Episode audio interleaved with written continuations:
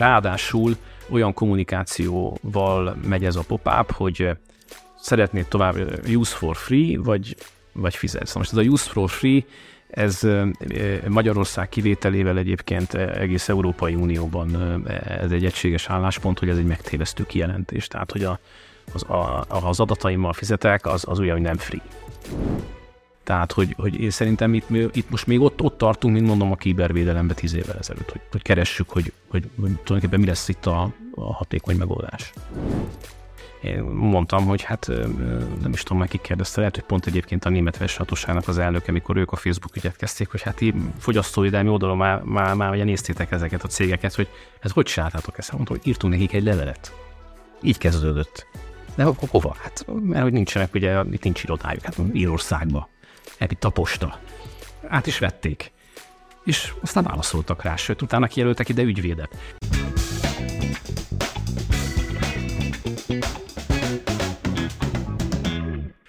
Szervusztok, ez itt a HVSV podcast sorozatának következő weekly adása, egyben 2024 első podcastja itt a HVSV-n, egy idézhetünk boldog új évet kívánni mindenkinek. Kicsit ilyen meghasonlott állapot ez, hiszen december 18-án veszük fel ezt az adást, hiszen nem árulunk el különösebb kulisszatitkot ezzel senkinek, tehát még a karácsonyon sem vagyunk túl, de próbáljuk magunkat magunkat nagyon ünnepi hangulatba helyezni.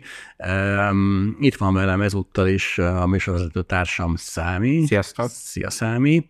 És elértük ebbe az adásba dr. Tóth András egyetemi docens tanszékvezetőt a Károly Gáspár Református Egyetemtől, Egyetemről, aki versenyjogi témákban nagyon aktív és nagyon sok szakmai tapasztalattal és tudással rendelkezik.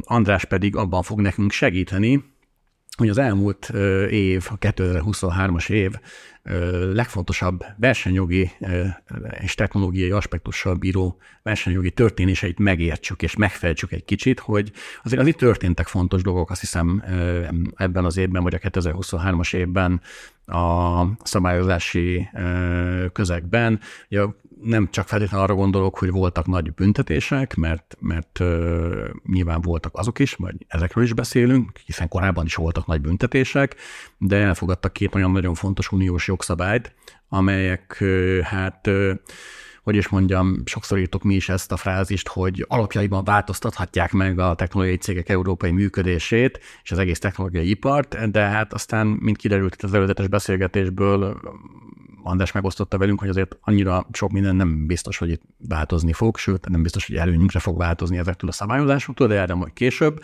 Arra szeretnénk kérni téged, András, hogy először is mutatkozz be, mit kell róla tudni, mit érdemes tudni a hallgatóknak a mai vendégünkről. Sziasztok, én is köszöntök mindenkit. 2010 óta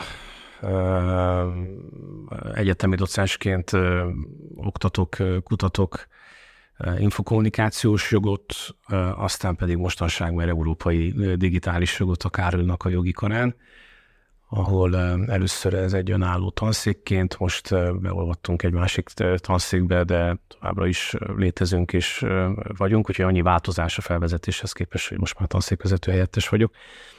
És szintén 2010-től a gazdasági versenyhivatalnak az elnök helyettese, vagy a versenytanács elnökeként is tevékenykedem. Uh, úgyhogy hát így magamról ilyennyit. Na, um, itt ugye kapásból a, a, a, az adástávban az első felütés kapcsán már, már volt egy, egy egyetlen értés, vagy nem is tudom, kicsit félig meddig megcáfoltad az abban foglalt állításokat, amire előbb, előbb is utaltam rá.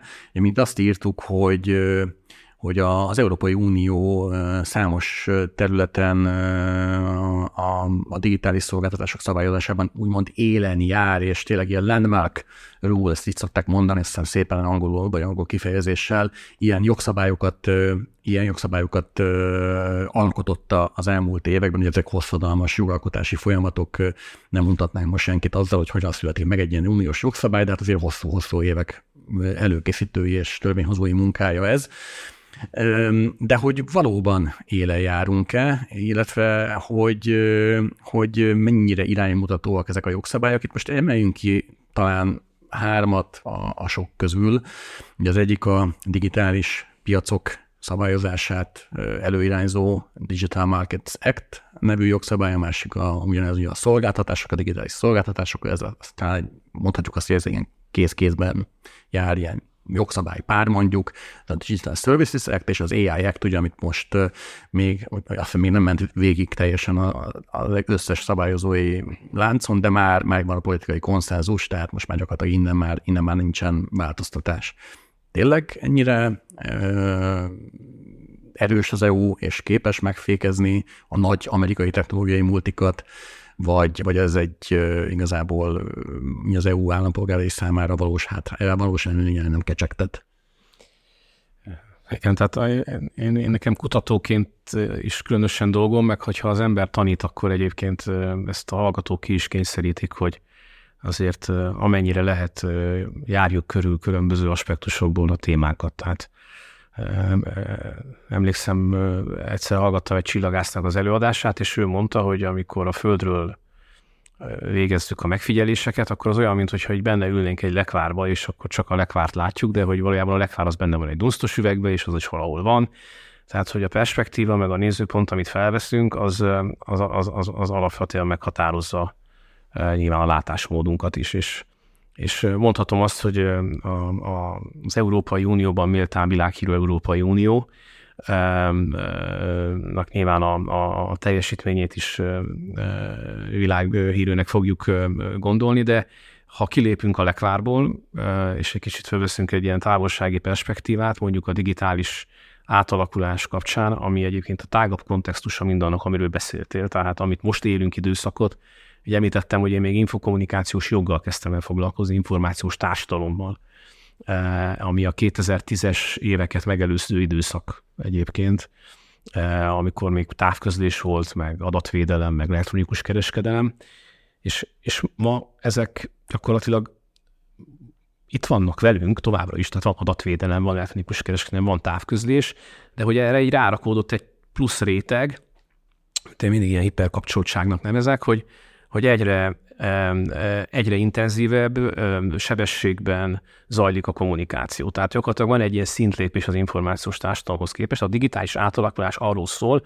hogy egyre több időnket töltjük adatmegosztással és kommunikációval. Éppen nem olyan régen jött ki az NMHH-nak a magyar média riportja, ez átlag három és fél órát jelent ma Magyarországon, ebben benne vannak a gyerekek is, mondhatnám azt is, hogy még csak három és fél óra, tehát hogy 24 óra van egy napból, akkor azért látszik, hogy van De ez, hova ez, növekedni. Ez internet, televízió és minden? Ne, ez, a, ez, az internet. ez az internet. Ez az internet. Ez az internet. Tehát ennyi, ennyi adatot adunk le. Tehát az életünk, az aktív, most akkor ebből ki lehet vonni, hogy mennyi ebből az aktív ébrenléttel töltött idő, hogy ezt az ébrenlétet, ezt gyakorlatilag adatokat hagyunk magunk után. Most ezért szoktam azt mondani, hogy itt van a végtelen növekedésű piac mert ugye ez még csak három és fél óra, kettő mindig születnek új emberek, és az adatai mindig újak.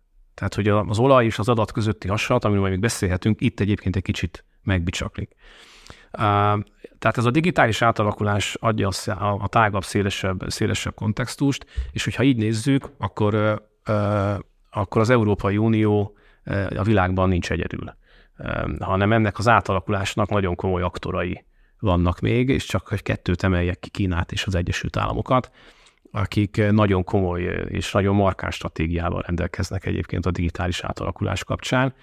E, e, mind a kettő e, nagy konglomerátum stratégiai értékként védelmi, biztonságpolitikai és világgazdasági szempontból kiemelt stratégiai értékként tekint a, a digitális átalakulásra. És hogyha az adatról volt szó, mint az új olajról, akkor azt, és az analógia is egyébként, mondjuk itt nem bicsaklik meg, ebben talán helyes, hogy éppen néztem, hogy a világ legnagyobb vállalatai még a 2010-es évek közepéig még olajvállalatok voltak, tehát a top 10.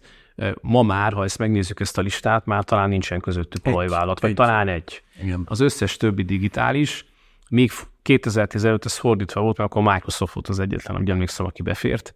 Még ott volt néhány bank, hát ezek most már dinoszauruszok, tehát hogy, hogy, hogy gyakorlatilag a, a legnagyobb cégek között technológiai óriások vannak, és nincs, nincs közöttük egyetlen egy európai se. Tehát, hogy, hogy e, e, ezt is azért hogy kiemelném, hogy ha ez a világgazdaságban arról szól, hogy hogy, hogy kinek a cégei határozzák meg és diktálják a tempót, kiknek az értékrendje szerint alakulnak üzleti modellek és tervek, akkor ez jelenleg most az Egyesült Államok mondjuk úgy 80%-ba, és a maradék 20%-ba mondjuk Kína. És az Európai Unió ebből a szempontból nincsen sehol. Tehát a top 20 kapitalizációjú technológiai vállalat között egyetlen egy európai sincs, az unikornisok között is úgy tudom, hogy nincs, vagy csak alig. És hogyha így nézzük, akkor ez egy nagyon érdekes dolog.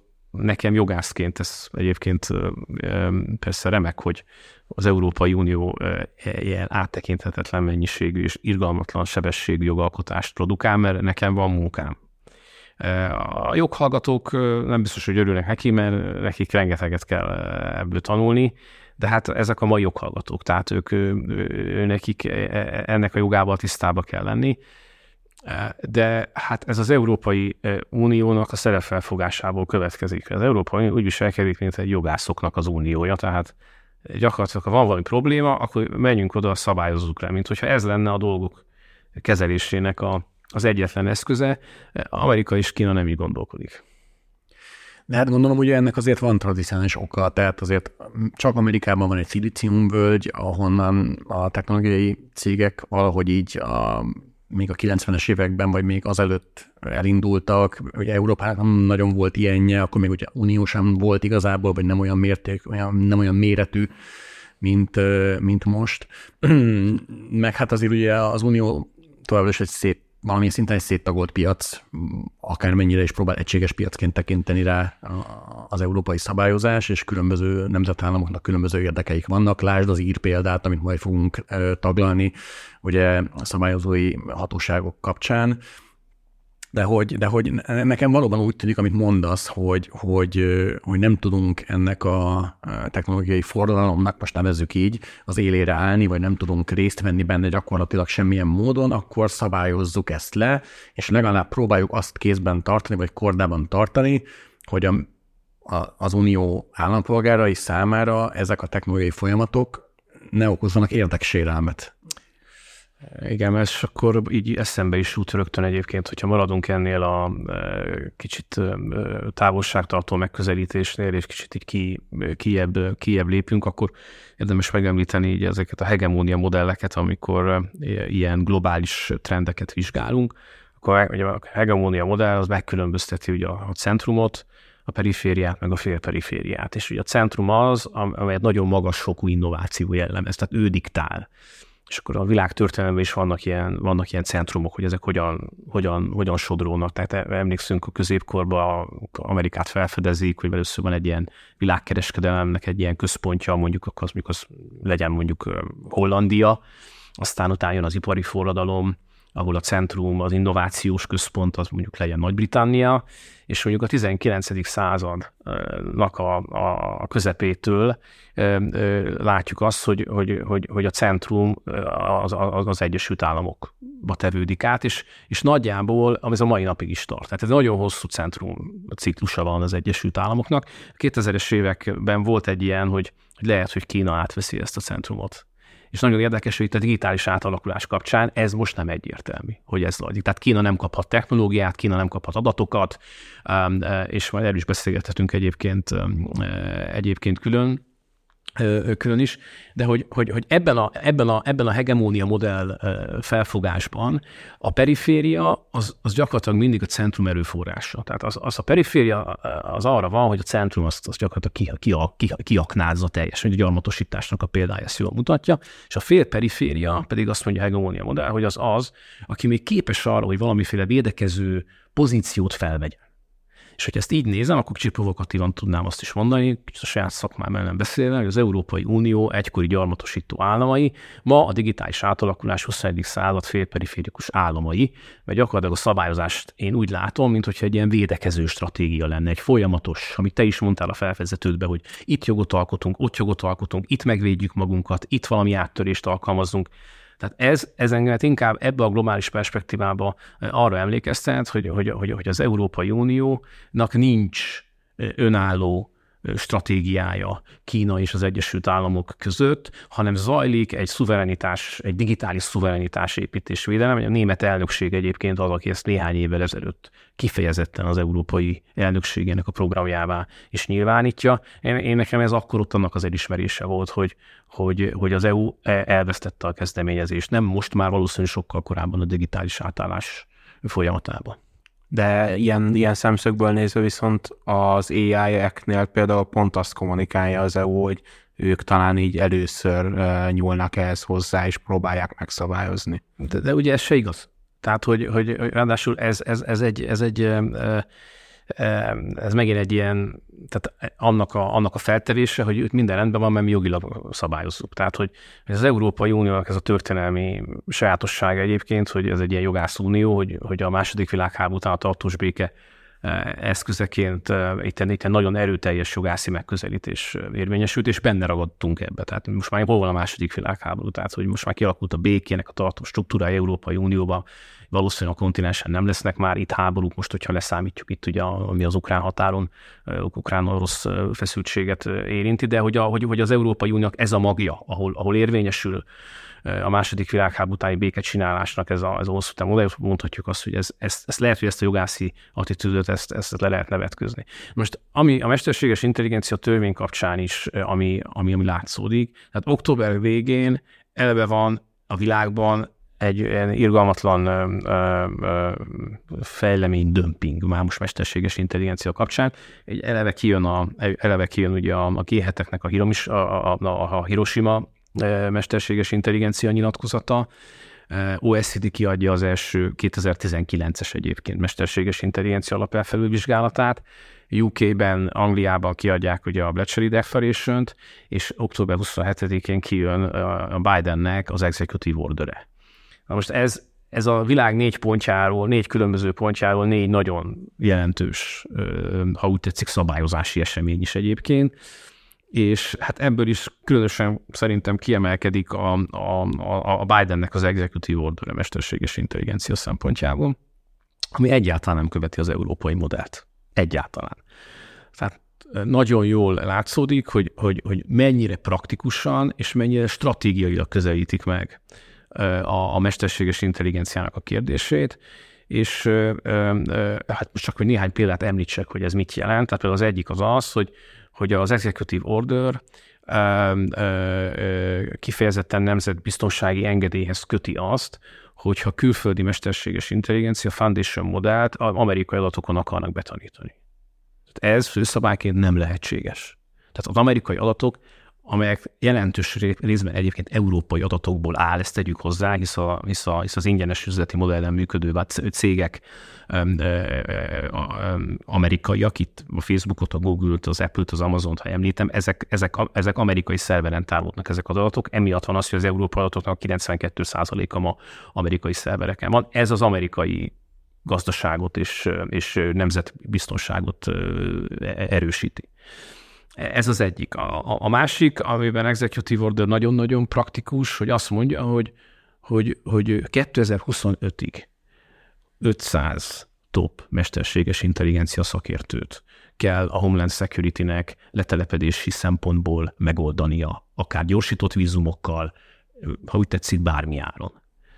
E, e, és akkor még nem beszéltünk arról, hogy, hogy, hogy, hogy, hogy ágazati politikákat kíván fejlesztetni a, a, Biden, tehát azt, hogy a különböző szektoroknak legyen külön stratégiája, és elindul, elindul a standardizáció. Tehát és, e, és akkor megint azt látjuk, hogy aki a standardeket adni fogja, az fogja adni az üzleti modellt. Tehát ehhez képest az Európai Unió kockázat alapú megközelítése nekem megint csak azt erősíti meg, hogy egy védekező állásban vagyunk a mesterséges intelligencia. Azt nézzük, hogy hol van a veszély, hogy tudjuk magunkat megvédeni, mit tegyünk, hogy biztonságban érezzük magunkat, mint egy ilyen félperiféria, akinek fél, fél, félnie kell attól, hogy a centrum kizsákmányol. Hát ugye azért kicsit a rendszerek megismerését is elősegíti ez, nem? Tehát nagyon sok transzparencia előírás van az AI-ekbe, amit, aminek meg kell felelniük a, a, az olyan nagy cégeknek, mint a, az OpenAI, Microsoft, Google, stb. Tehát ilyen leginkább most az a problémánk a mesterséges intelligenciával, hogy nagyon sokaknak az a problémánk, hogy nem is értik, hogy hogy működik, és most nem az átlag állampolgára gondolok, hanem, hanem kapcsolódó iparágak, technológiák, akár a, a kormányzat, a bűnüldözés, stb. Tehát, hogy, hogy, hogy nem tudjuk, hogy miből dolgozik, hogy milyen mintákból, hogy, hogy azokat honnan szerzi, és ebből kifolyólag ugye hogyan lehet befolyásolni.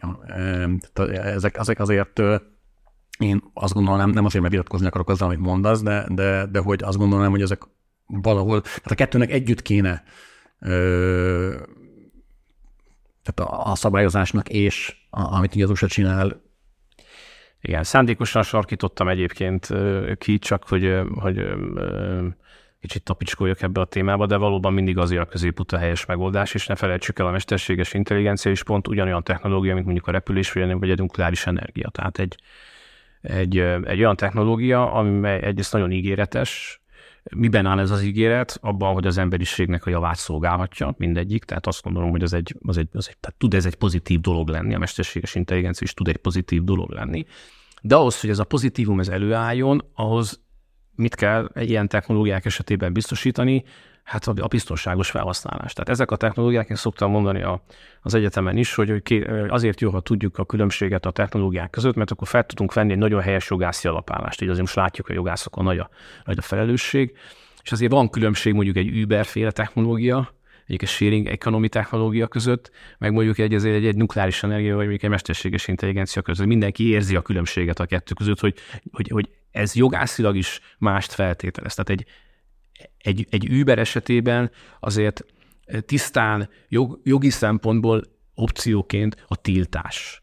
Azért az nem egy opció. Tehát a, a, a, a, a, a sharing economy a, a platformjai esetében az egyenlő versenypiaci játéktérnek a kialakulása. Ezt szoktuk mondani egyébként technológiai jog, joggal foglalkozóként, hogy akár egy Airbnb-ről beszélünk, eh, eh, ahol akik, akik berobbannak már létező piacok ba, ugye, mint az Airbnb berobbant a hagyományos szálláskiadás, vagy, vagy az Uber a hagyományos taxi esetében. Tehát nyilván van egy ilyen csoportreflexió, hogy na, akkor tiltsunk, de hogy valójában egyenlő játék, ami azt jelenti, hogy az új technológia sem lehet mentes a, attól, hogy nem kell adót fizetni, vagy hogy mit tudom, az Uber taxi sofőrök lehetnek tömeggyilkosok, vagy hogy szétesett alattam az autó, vagy hogy nem kell biztosítás. De azért, de azért értitek, hogy van különbség a között, hogy fogom, megértem, és akkor elvárásokat támasztok, meg azt, hogy jó van, akkor inkább betítjük, mert ez az egyszerű.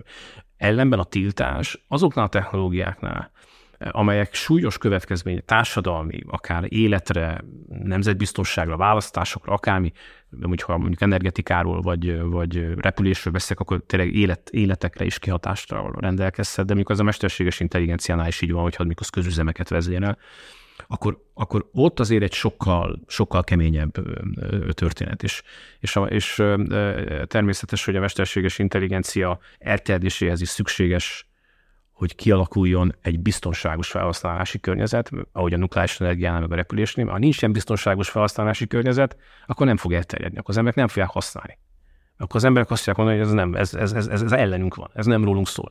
És az emberiségnek a technológia az, az, az, az, az gyakorlatilag ugye olyan, mint, a, mint, a, mint az elefántnál annak idején a szőr volt, mert amikor ugye jött a jégkorszak, és akkor lett a mamut. Az ember az nem így oldja meg az evolúciónak a kihívásait, hogy akkor jön a jégkorszak, és akkor növesztettünk szört, hanem inkább felfedeztük a tüzet. Tehát, hogy az embernél a technológia az folyamatosan az evolúciájának a kísérője. Tehát ebben biztos vagyok, hogy hogy csak olyan technológia fog tudni a későbbiekben az emberi történelem folyamán is működni és érvényesülni, ami, amiről az ember azt mondja, hogy igen, az enyém, és ezt én uralom. Tehát, és ez így is lesz. És már most látszik a mesterséges intelligencia kapcsán, hogy nagyon-nagyon korán én azt látom, hogy gyökerestől kigyomlálták azokat a szempontokat, ahol azt mondták, hogy majd mit jól fogunk keresni. És akkor voltak itt olyan hangok, hogy hát majd itt, majd itt majd jön, az, majd jön ez a technológia, és majd leváltja az embert, és majd mindenki kap alapbért, és majd milyen remek lesz.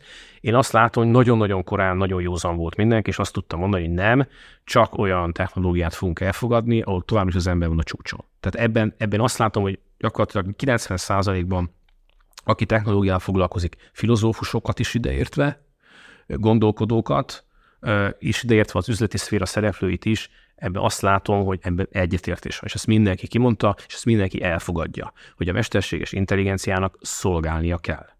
És ez, ha így ki van mondva, azt mondom, akkor ez már egy nagyon-nagyon nagy a terápiában is az ember kimond dolog, az már egy gyógyító dolog, hogy akkor a, a, a, a, a jó fele mennek akkor majd a dolgok. Szerintem térjünk rá a, a Meta példájára, ott a, a DMA-re és a DSA-re. Igen, kicsit a jog, jog, jogfilozófiai e, dolgok után próbálják kicsit földhöz ragadtabb e, eseteket, eseteket e, előszedni, igen, mert hogy ugye a, ezek, ezek fontos aktualitások voltak azért, és mi is sokat foglalkoztunk vele.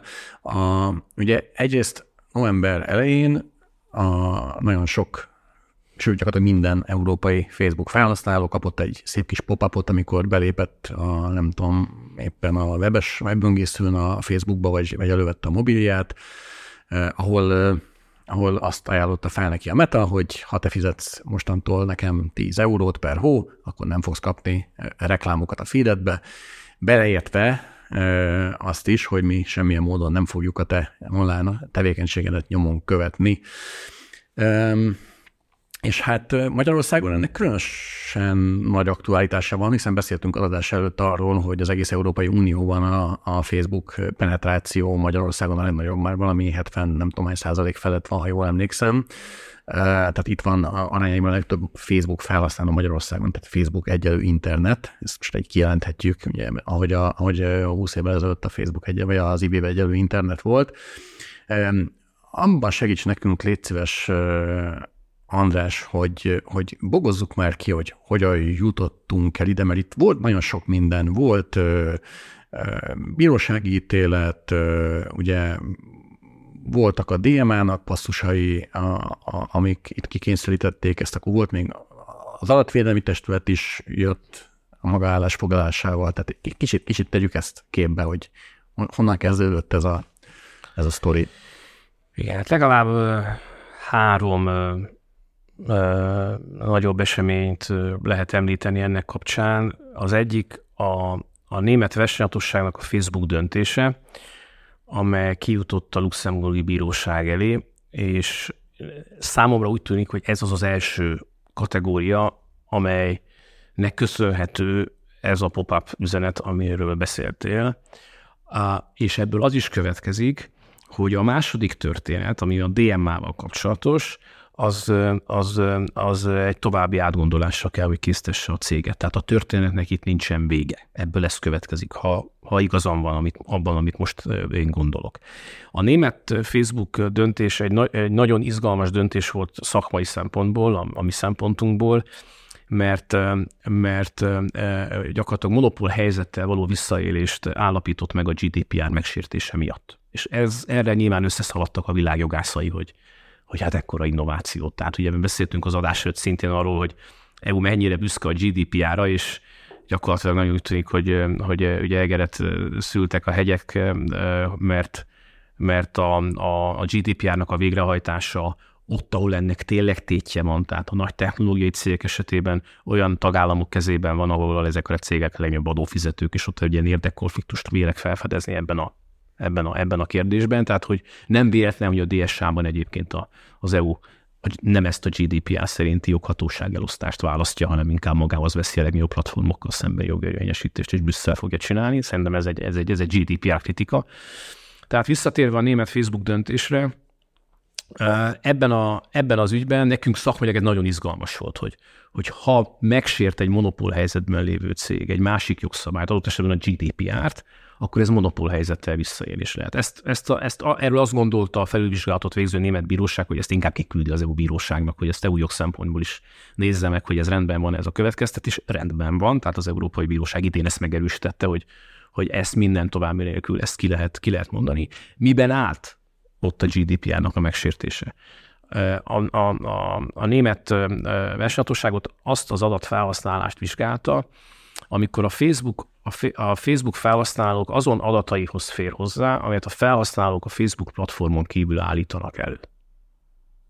Tehát vannak azok a helyzetek, amikor én nem Facebookozok, de a Facebook mégis hozzájut ezekhez az adatokhoz. Ezek mögött egyébként titkos, tehát üzleti titkot képező adatmegosztási megállapodások voltak el mögött, tehát a Facebook kötött ilyeneket nagy platformokkal, és ő meg össze tudta kapcsolni a Facebook profilokkal a Facebookon kívüli internet felhasználás során keletkezett adatokat is. Ez, mondanom sem kell, hogy ez egy mekkora ér- érték a targetálásnál, tehát a reklám célzásnál, hogy nekem nem csak a saját platformomból van adat, hanem azt is tudom, hogy egyébként azon kívül miket látogatsz, miket olvasol, miket vásárolsz. És, és a, a német versenyhatóság megkérdezte a, a véleményét a, a szövetségi adatvédelmi hatóságnak, aki azt mondta, hogy ez csak kifejezett hozzájárulás alapján lehetne a GDPR alatt. És ugye közben zajlik egyébként a DMA-nak az előkészülete, és ez bekerül magába a DMA-ba is. Tehát úgy, hogy egyébként nem mentek le még a bírósági felülvizsgálatok. Az Európai Bizottság, mint jogalkotó, jog, bocsánat, jogalkotás kezdeményező, nem mint jogalkotó, hanem jogalkotás kezdeményező, elfogadta már akkor ezt az álláspontot, és létrejön a DMA-ba gyakorlatilag egy speciális rendelkezés a GDPR-hoz képest. Ugye a GDPR ismer, ismer hat adatkezelési okot, ugye a jogos érdek, a szerződés teljesítése, és nem azt mondja, hogy ha te kapuőr vagy tehát, monop, tehát egy, egy, egy monopól helyzethez hasonló állapotban vagy, akkor te a, ezt a cross-use adatfelhasználást kifejezett explicit hozzájárulással teheted meg. Na most én azt látom, hogy ez a pop-up, ez erről szól, hogy ezt megszerezze ezt a hozzájárulást, és az is látszik benne, hogy nem nagyon szeretné, hogyha megadnák ezt neki, mert rögtön az alternatíva egy olyan ár, amit szerintem teljesen észszerűtlen. De, és és ráadásul olyan kommunikációval megy ez a pop-up, hogy szeretnéd tovább use for free, vagy, vagy fizetsz. Most ez a use for free, ez Magyarország kivételével egyébként egész Európai Unióban ez egy egységes álláspont, hogy ez egy megtévesztő kijelentés. Tehát, hogy a, az, a, az adataimmal fizetek, az, az olyan, hogy nem free mint hogyha, mint hogyha pénzt adnék érte. Ez, ez a magyar bíróságon nem ment át, mert ott az értelmező kézi szótárt használták, és abban az van benne, hogy, hogy az ingyenesség az azt jelenti, hogy nem fizetek érte pénzt. De most tehát ugye értelmező kézi szótárból ezt megbíráskodni, ez, ez, ez, ez, ez, ez, ez biztos, hogy nem lesz egyszerű.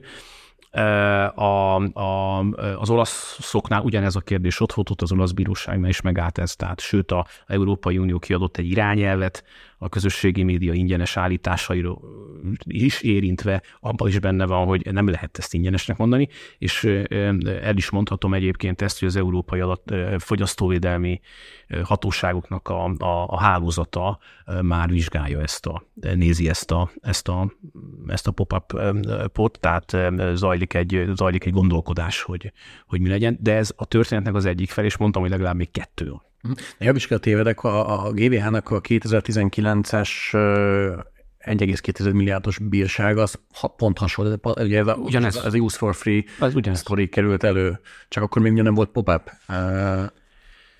Hát gyakorlatilag a regisztrációnál a volt ez az állítás, hogy ez ingyenes, és az is marad. Ez volt az állítás. Tehát gyakorlatilag én azt gondolom, hogy fogyasztói értés szempontjából tartalmilag nekem ez ugyanaz.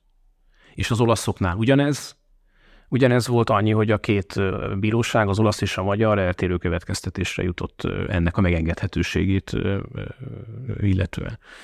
És ugye a kicsit visszatérve, hogy azt mondtam, hogy azt gondolom, hogy ennek nincs vége ennek a sztorinak, mert hogy a DMA nem állt meg ott, ahol a, ahol a német ügy, és amit aztán még a luxemburgi bíróságnak az ítélete is rögzített, hanem azt mondja, hogy biztosítani kell azt a lehetőséget, hogy amennyiben én elutasítom a reklám célzáshoz szükséges cross-use használathoz a konszentemet, a hozzájárulásomat, akkor a funkcionalitásnak az elvesztése nélkül használati jognak meg kell maradnia. Na most itt, itt ez egy olyan köztes opció nekem, ami a fizetős meg, a, meg ez a use for free nem fizetős között kellene, hogy ott legyen, mert ugye most olyat nem választhatsz, hogy tehát most, az, most vagy az van, hogy fizetsz, és akkor nem kapsz reklámot, és nem viszik az adataidat, vagy fizet, vagy, vagy nem fizetsz, viszont akkor reklámokat kapsz, és elviszik az adataidat. De olyan köztes megoldás nincs,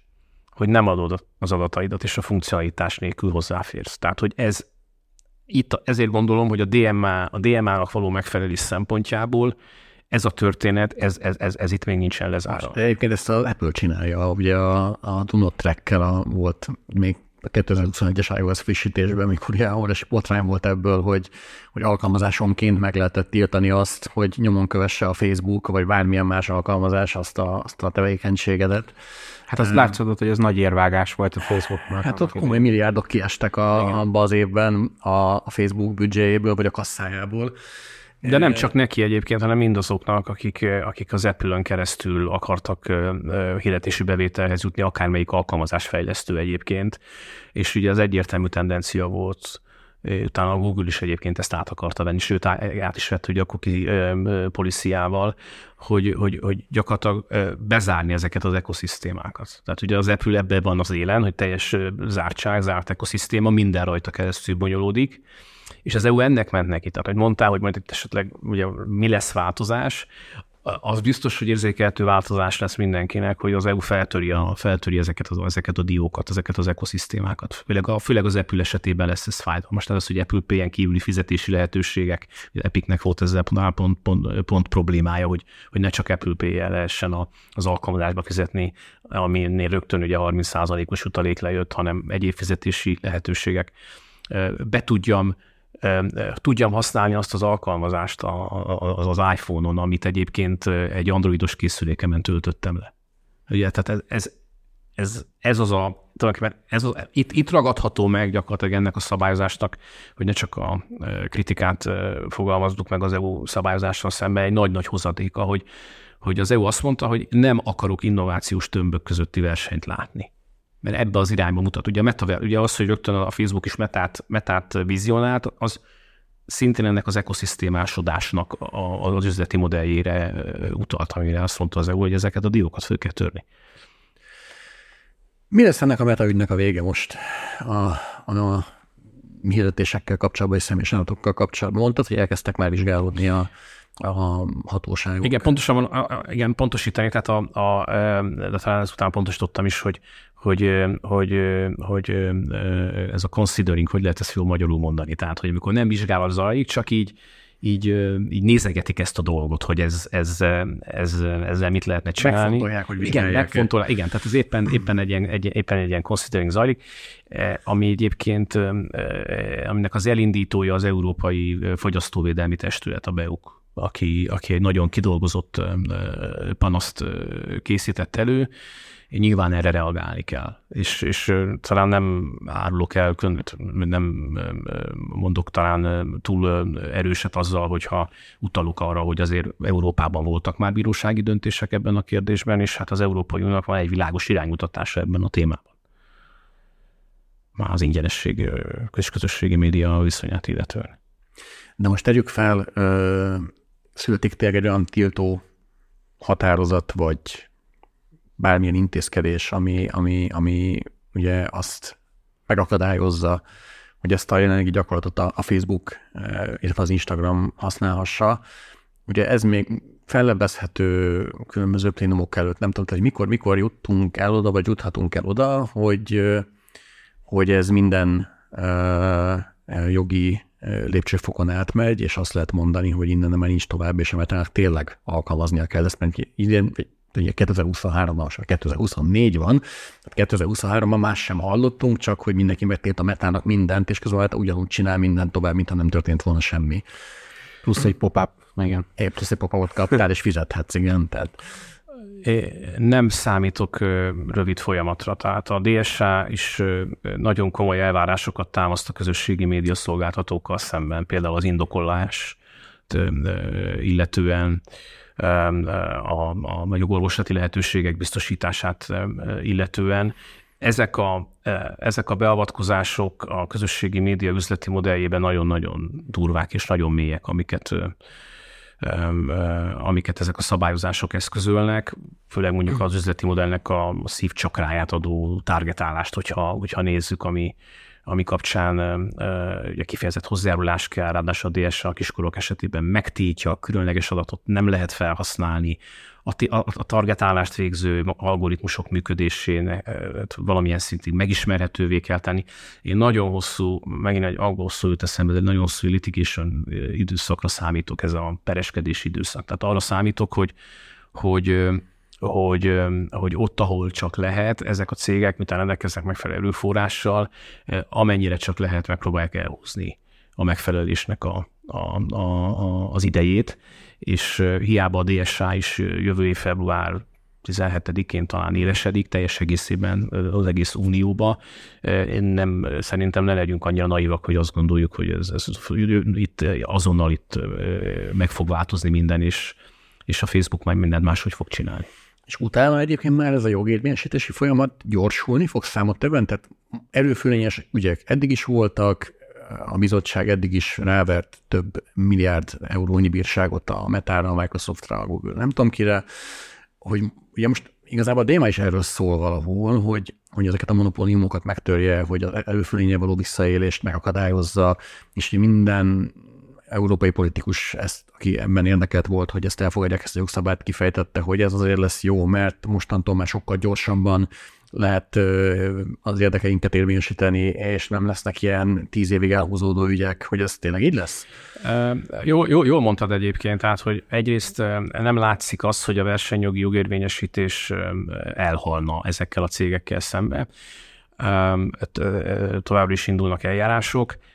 A, a DMA-ra azért volt szükség, mert a versenyjogi eljárások, hogy te is mondtad, roppant hosszadalmasak, és utána még az azt követő bírósági felülvizsgálatok egy évtizedéig is eltart, mire kristályosodik egy, egy döntés. E nyilván a digitális átalás gyorsasága ezt nem engedi meg ezt a típusú jogvédelmi sebességet, ezért a versenyjogra nem is tartalmilag, inkább eljárásjogilag volt szükség arra, hogy ez meg legyen haladva. Mert hogyha megnézzük a, a DMA-nak a kötelezettségeit, tehát a versenyügyekből jött. Hát említettük már a német Facebook döntést, hát az is versenyügy volt, ami bekerült a DMA 5. cikk második bekezdésébe, de hát említhetnék rengeteg, rengeteg, hát Amazon, amikor felhasználta a saját üzletfelei adatait, saját kompetitív versenystratégia fejlesztés, stb. stb. Tehát a, a DMA gyakorlatilag versenyügyekből szintetizált kötelezettségrendszer, azzal, hogy előre megmondják nekik, előre, előre célozzák. Tehát nem utólagos vizsgálatok révén fájdalmasan, hanem, hanem, hanem előzetesen közlik az elvárásokat és a, és a kötelezettségeket. Tehát mondhatjuk azt, hogy gyakorlatilag a DMA az egy ilyen eljárásjogi megújítása a, a versenyjognak, és hát azért vannak benne, vannak, vannak benne azért komoly elvárások. Tehát az, hogy például most a célzáshoz használt profilozási információkat ki kell adni a bizottságnak. Ugye? Tehát a, még talán nem mondtam, hogy hogy az üzleti modellnek ez a célzása kulcsa, akkor, akkor a DMA kapcsán a bizottságnak megismerhetővé kell tenni, hogy ez konkrétan hogyan zajlik, mert egyébként a felhasználónak csak arra van joga, tehát ő nem ismerheti meg az algoritmusnak a működését. Tehát azt nem kell, azt nem kell, azt nem kell felfedni hanem, hanem arra van jogom, hogy amikor, amikor működnek az ajánló rendszerek a Facebookban, tehát ahogyan én kapom a tartalmat, akkor legyen egy helyben meg tudjam nézni, hogy ezt mi alapján kapom, mi alapján látom. Tehát paraméterek egymáshoz fűződő viszonya mondja egyébként a DSA. Tehát nem kell neki nyilvánosságra hozni az algoritmusát.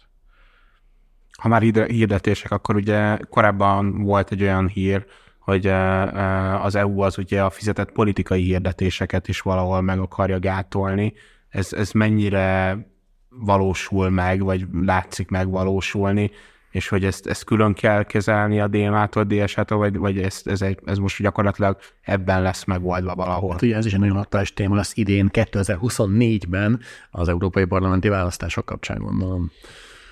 Uh, igen, hát a, a DSA eb, ebben, a, ebben a körben talán ebben a körben mozgott jogászilag is a legbizonytalanabban. Tehát ugye megint csak azt mondom, hogy azért ne, ez a szakvám, de hát azért nem gondolom azt, hogy ezzel mindent meg lehet oldani. Tehát én is, mikor volt múltkor a garázskapu, akkor nem jogszabálya próbáltam megszerelni. Tehát, hogy, hogy, hogy azért vannak olyan helyzetek, amelyek, amelyek meghaladják a, a jogi szabály, és, és ez a, ez a, ez a szituáció, ez, ez tipikusan nagyon nehéz, az egy, nagyon nehez, nehezen mozog a jog. Kicsit beszélgettünk itt a cyber security-ről, ott, ott is ugye ez a helyzet, hogy, hogy vannak olyan kihívások, amelyek nagyon súlyosak, nagyon-nagyon komolyak, és nem biztos, hogy a jogeszközei kínálják rá a legjobb megoldást. Tehát a, a, a fake news, a dezinformáció, a jogellenes tart, még a jogellenes tartalmak azok azt mondom, hogy megfoghatóak, mert bennem a jogellenes, tehát van valami, amiben beleütközik, egy terrorista tartalom, egy, egy, egy, egy kiskorúakat veszélyeztető tartalom, egy uszító, egy gyűlöletbeszéd, ezek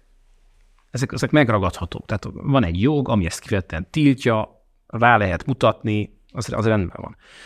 De amikor dezinformáció van, amikor, amikor, amikor fake news van, álprofilok, álhírek, tehát ami, ahol, ahol nincs, ez a, nincs ez az egyértelmű fekete-fehér jogellenesség, az az, amit csinálsz. Tehát, és ugye mit, mit talál ki a DSA? Hát akkor ugye önszabályozás, önszabályozó kódexek, legjobb gyakorlatok, tehát hogy azt látom, mint ami a kibervédelem esetében ezelőtt egy olyan tíz évvel, mikor összekjön olyan, sőt, a is egy irányem, nem is, nem is tíz éves, hanem, hanem 16-os, azt megelőző három éves ugye a EU cyber stratégiája, hogy azt látom ott is, hogy nagyon távolra indultunk először, hogy mit csináljunk, tehát hogy előfelfedezték egyébként a kibervédelmisek ugye a rezilienciát, mint ugye a, a, a pandémia idején mi most találkoztunk a szélesebb közönség ezzel, de hogy kicsit ezt látom itt is, itt az dezinformáció fake news esetében is, hogy keres, keressük azt, hogy, hogy mit lehetne ezzel jól csinálni. Ugye a DSA mondja, hogy támogatni kell például a tényfeltáró újságírást, kell, hogy ilyen fact legyenek, ezeket az EU támogassa a minőségi újságírást, Magyarországon is már azért látunk ilyeneket, hogy, hogy, hogy, hogy van, akik ilyen támogatást kapnak és végzik ezt a munkát, hogy tehát nagyon lehet a hallgatók is találkoztattak ezzel, hogy ez mit, mit, mit jelenthet, de ezek nagyon szoftos dolgok még egyelőre. Tehát, hogy, hogy én szerintem itt, itt most még ott, ott tartunk, mint mondom, a kibervédelembe tíz évvel ezelőtt, hogy, hogy keressük, hogy, hogy, hogy tulajdonképpen mi lesz itt a, a hatékony megoldás. Ugye pont a DSA ugye kitér arra is, hogy a, ezeket a dark patterneket, tehát ezeket az ilyen rossz mintákat, ezeket valahol meggátolják ezeknek a használatát, de mivel ugye pont ezek, vagy ehhez kapcsolódó cégek, akár a TikTok, akár a Facebook, ezek ugye pont erre mennek rá, hogy ezt erősítsék. Ez, ez, ez mennyire, a valóságban mennyire lehetséges az, hogy tényleg felismerik ezeket, hogy mi, mi, mi számít dark patternnek, és akkor azt megfékezik. Tehát, hogy ez mennyire működhet? Hát ez, ez, ez, ez olyan, mint a gyom. Tehát, hogy ez, ez elképesztő, hogy most itt kicsit átváltanik egyetemi szerepemből a hivataliba, hogy, hogy a 2010-es éveknek a közepétől küzdünk fogyasztóvédelmi oldalon a dark patternök ellen, és nagyon nagyon nagy cégeket is eljárással elvontunk, tehát a Bookingot említhetném, ahol nagyon komolyan be kellett avatkoznunk a mindenki emlékezhet, a, már csak egy szoba maradt, még 12-en nézik, meg ilyen sürgető üzenetek, meg még villogott is. Egy két és fél milliárd forint bírságot szabtunk ki, ez egy tárpattern.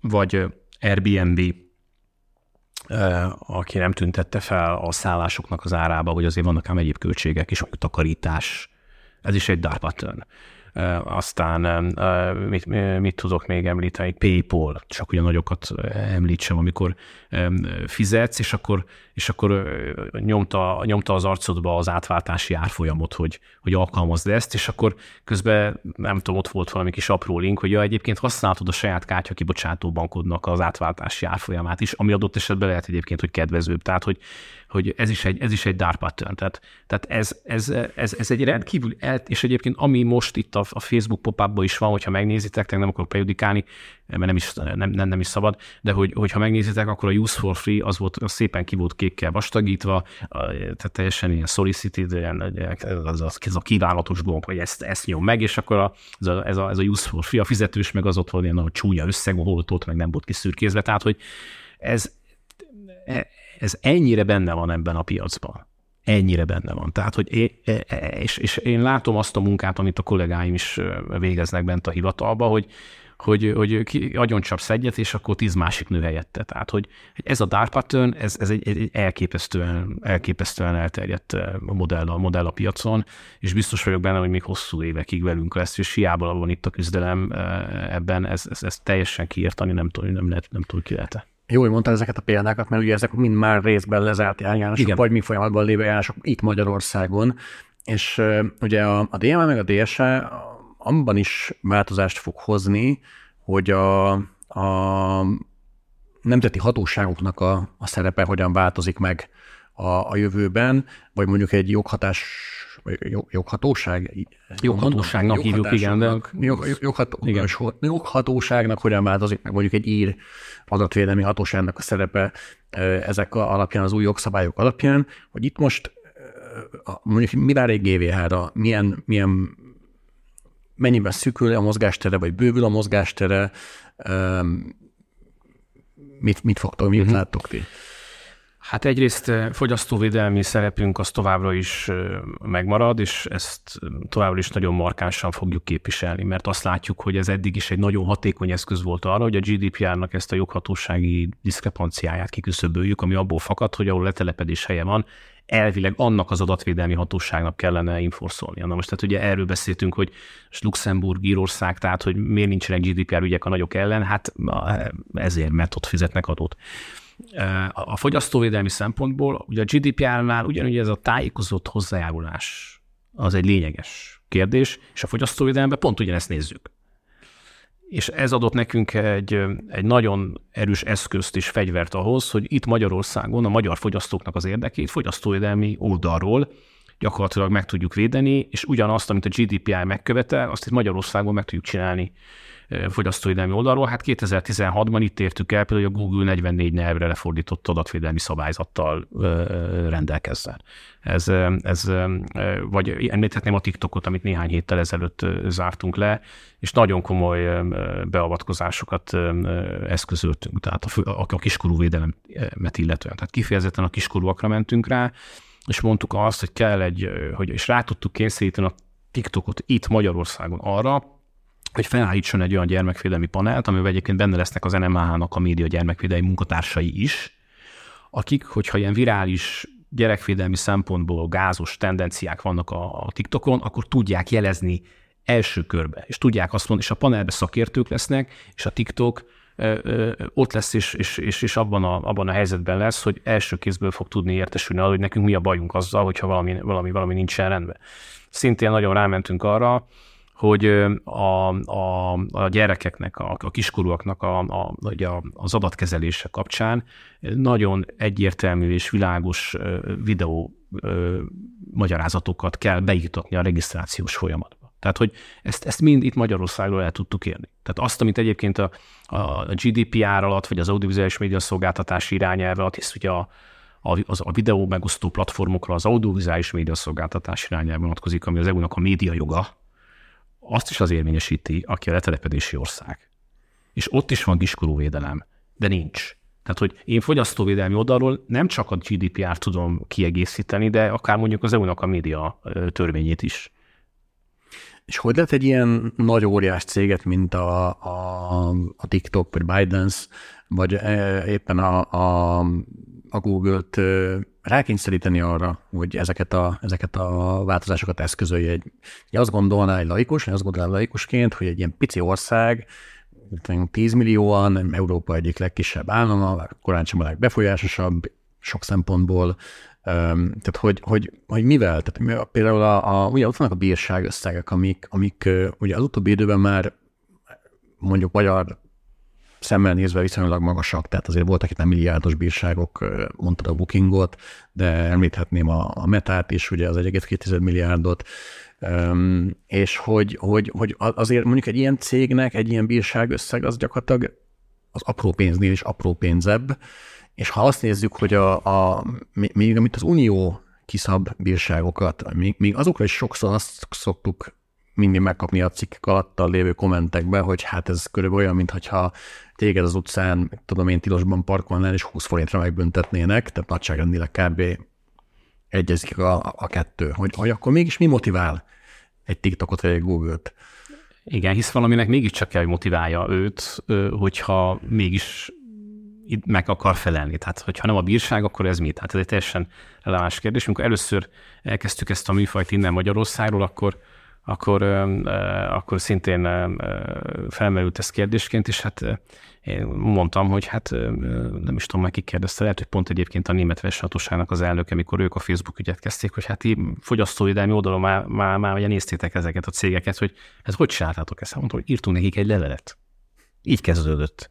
De ho- hova? Hát mert hogy nincsenek, ugye itt nincs irodájuk, hát Írországba. Hát itt a posta. Át is vették és aztán válaszoltak rá, sőt, utána kijelöltek ide ügyvédet. Tehát ha nem, a, ha nem a bírság, akkor mi van benne? Én azt látom, hogy ezeknél a nagy multiknál a reputáció az legalább van annyira fontos, mint a bírság. Ezt mutatja a gyakorlat, mert egyébként nincs más magyarázatom. Tehát ha a reputáció nem lenne nekik fontos, akkor még ennyit se foglalkoznának velünk. De e, azt látom, hogy, hogy nagyon és kényesen ügyelnek arra, hogy a hatósági oldalról ők azt a látszatot keltsék, mert valószínűleg a technológia, és mint erről beszéltünk már, nagyon-nagyon igényli azt, hogy az legyen egy bizalom a felhasználók felé.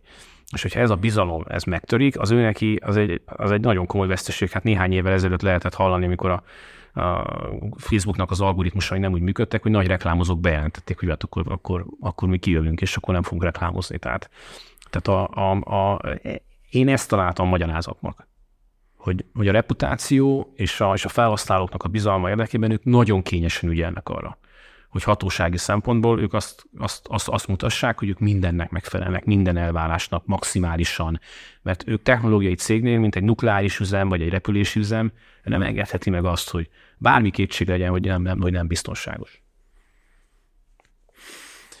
Jó, szerintem még Térjünk ki egy, egy témára, ami engem nagyon érdekel, a, és itt ugye a, a, főleg a DSA kapcsán merült fel több alkalommal, de akár itt a konkrét Facebookos hirdetés a sztoriban ugye az adatvédelem kérdése, az adatvédelmi aktivisták, hogy ők ugye az ő tevékenységüket sokszor fogjuk fel úgy, vagy sokszor, sokszor apostrofáljuk úgy, hogy ők ilyen, ilyen, ilyen, ilyen jótevői az uniónak olyan szempontból, hogy ők ilyen, ilyen karcsörtével az uniós állampolgárok adatvédelmi érdekeit képviselik, és ugye ott van a, a Max Schrems, aki már a, uh-huh. nem tudom, a harmadik adatvédelmi egyezményt buktatja meg a, a, a, az Európai Unió Bíróságán, és a, a, a mostanit is meg fogja buktatni, de hogy valójában az ő tevékenységük az annak, annak vannak olyan aspektusai, amiknek hát mondjuk úgy, hogy vegyesek a megítélései. Pont a, a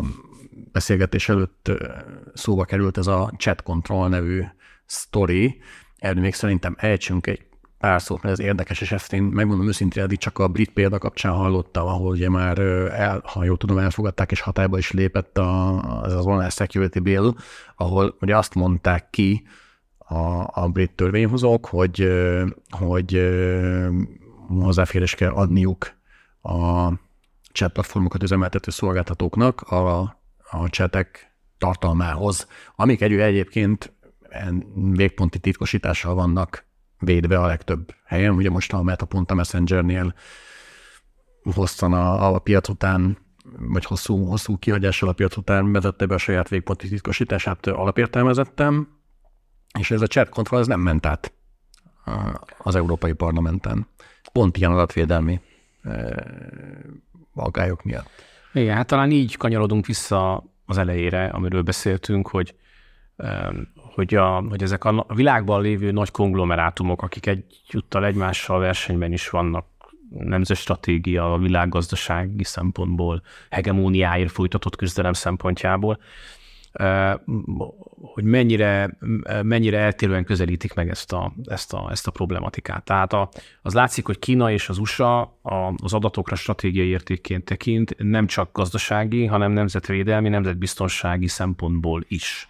Éppen ezért ott nem kérdés, hogy hogy, hogy, a, hogy az adatokhoz való hozzáférést uh, titkosszolgálati, nemzetbiztonsági, nemzetvédelmi okokból széles körben biztosítani kell. Miként egyébként ezt a 2018-as Cloud Act egyébként elő is írja, hogy amerikai szervereken lévő adatokhoz bárhol is vannak ezek a szerverek egyébként a világon, amerikai tulajdonú cég birtokában vannak, akkor hozzáférést kell adni. Ugye ez az azok, ami miatt 2020 nyarán az Európai Bíróság pont a Streamsnek a bejelentésére felfüggeszti a transatlanti GDPR alatti adattranszfer megállapodást, és mondja azt, hogy, és ugye Schrems panaszára rámutat az Európai Bíróság, mondja ezt nem én, hogy ez a korlátlan hozzáférés az amerikai titkosszolgálatok részéről az európai adatokhoz, ez, ez, ez, ez nem feleltethető meg a GDPR-ban foglalt adatvédelem szintjének. 2017 óta van az Európai Parlament előtt az e-Privacy Act, ami a 2000 kettes elektronikus hírközlési, magyarul távközlési adatvédelmi irányelvet váltaná fel. Talán ez kevéssé ismert, hogy a GDPR-nak a távközlésben van egy speciális rendelkezése, mert ott a nem személyes adatokat is védik, és ennek a felülvizsgálatára adta be a bizottság 2017-ben az iPrivacy rendelet tervezetét, azóta nem sikerült elfogadni, mert a parlament és a tagállamok, különösen Franciaország és a nemzetbiztonsági ellenőrzés stratégiailag, tehát nemzetstratégiailag kezelő tagállamok a vitáján ez nem tud átmenni. Tehát itt itt ezt kell látni, hogy, hogy, hogy ö, ö, eltérő filozófiák, eltérő értékrendek vannak, és az Európai Unió sem egységes ebben a kérdésben. Tehát mondom, vannak tagállamok, akik, akik úgy gondolkodnak, mint mondjuk Kína és az Egyesült Államok, és mondja azt, hogy, ne legyünk már ennyire gyengekezőek.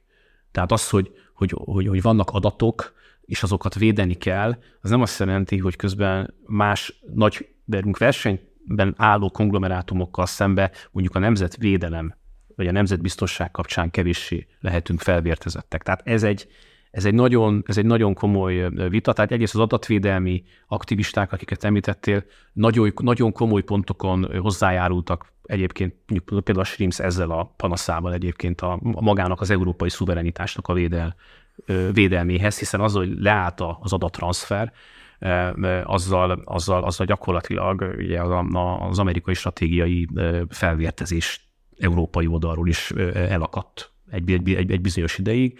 Más oldalról ugye ez, a, ez a, amit említettél, a, a chat control, ott, ott gyakorlatilag a kezdeményezők ugye gyermekvédelmi szempontból szerették volna. Tehát, hogy nem egy, nem egy, nem egy, nem egy korlátlan felhatalmazást akartak, hanem kifejezetten gyermekvédelmi szempontból, azért érezzük ennek a vitának az elképesztő értéktöltetét. Tehát, hogy én azért nagyon távol tartanám magamat attól, hogy, hogy ebbe hogy ebbe belemenjünk, meg, meg, meg, meg, ebbe, meg ebbe állást.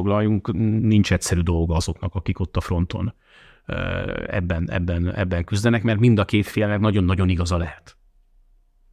Tehát most ki az, aki akkor itt igazságot tud tenni egy ilyen helyzetbe, ahol nincsenek egyértelmű határok, mondjuk egy Amerikába vagy egy Kínába hogyha nemzetbiztonságról van szó, akkor, akkor, ott, akkor ott azért az előtt minden más meghajol. András, köszönjük, hogy eljöttél és segítettél jobban megérteni. Szerintem lesz mint gondolkodni, és figyelemmel követjük majd itt a fejleményeket ezek, ezeknek kapcsán. Köszönjük, hogy meghallgattad ezt az adást. A kapcsolódó linkeket azt majd elhelyezzük a Discord szerverünkön, és akkor legközelebb két hét múlva hallgathattok Weekly-t, jövő héten pedig szintén Crafty érkezik.